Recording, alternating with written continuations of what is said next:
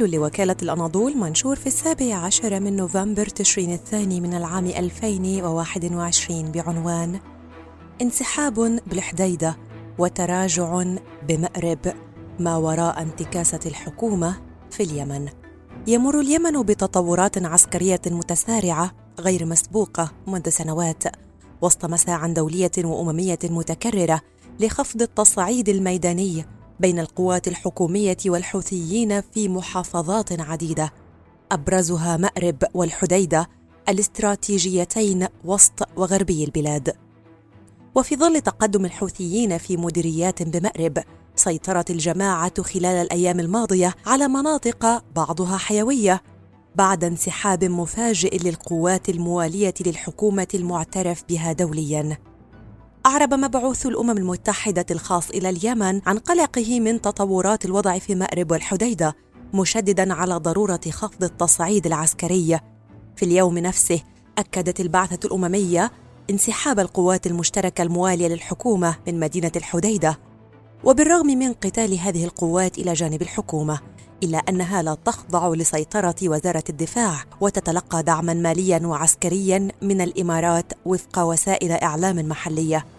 ذكرت البعثة في بيان لها أن هذا الانسحاب ترتب عليه تغيرات كبيرة بخطوط التماس في المحافظة داعية الحكومة والحوثيين إلى فتح نقاش حول تطورات الوضع.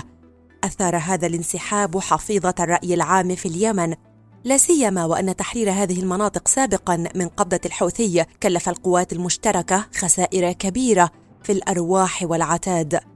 وبعد أيام من انتقادات وتكهنات وتفسيرات حول أسباب انسحاب القوات المشتركة أعلن التحالف العربي بقيادة السعودية أن إعادة انتشار القوات في الحديدة يتماشى مع خططه المستقبلية.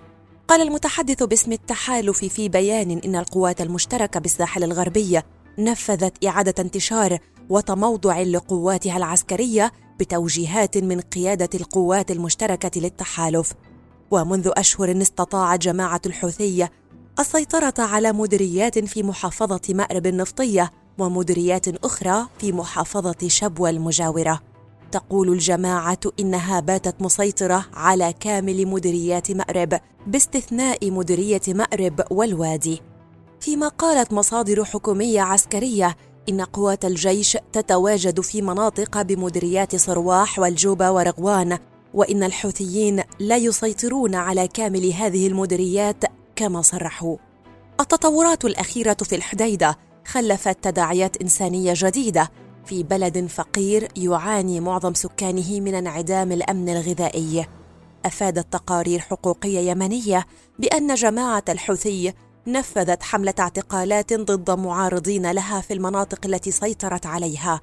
كما يبدو الواقع الإنساني في مأرب بالغ الصعوبة في ظل استمرار موجات النزوح بشكل غير مسبوق.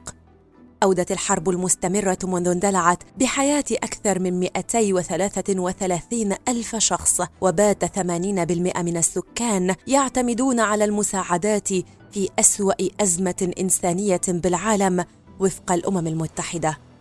يقول الدكتور عادل دشيلة وهو كاتب وباحث إن انسحاب القوات المشتركة من الحديدة جاء بطريقة غامضة والغريب في الأمر أن الحكومة لم تكشف السر وراء هذا الانسحاب المفاجئ ورأى أن هذا الانسحاب دليل على أن من يتحكم بالمشهد السياسي والعسكري خصوصا في مناطق الاشتباك ليس الحكومة وإنما التحالف العربي.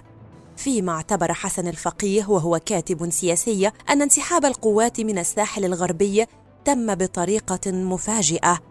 وأن تفسيرات قيادة التحالف جاءت متأخرة وغير متسقة.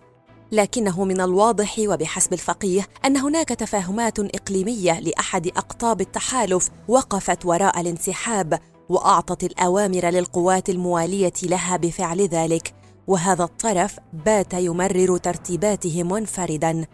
ويبدو أن مسار الأزمة لن يتغير كثيرا بهذا التغيير الحاصل إلا بسيطرة طرف بطريقة كلية وهذا لن يتأتى قريبا على الأقل.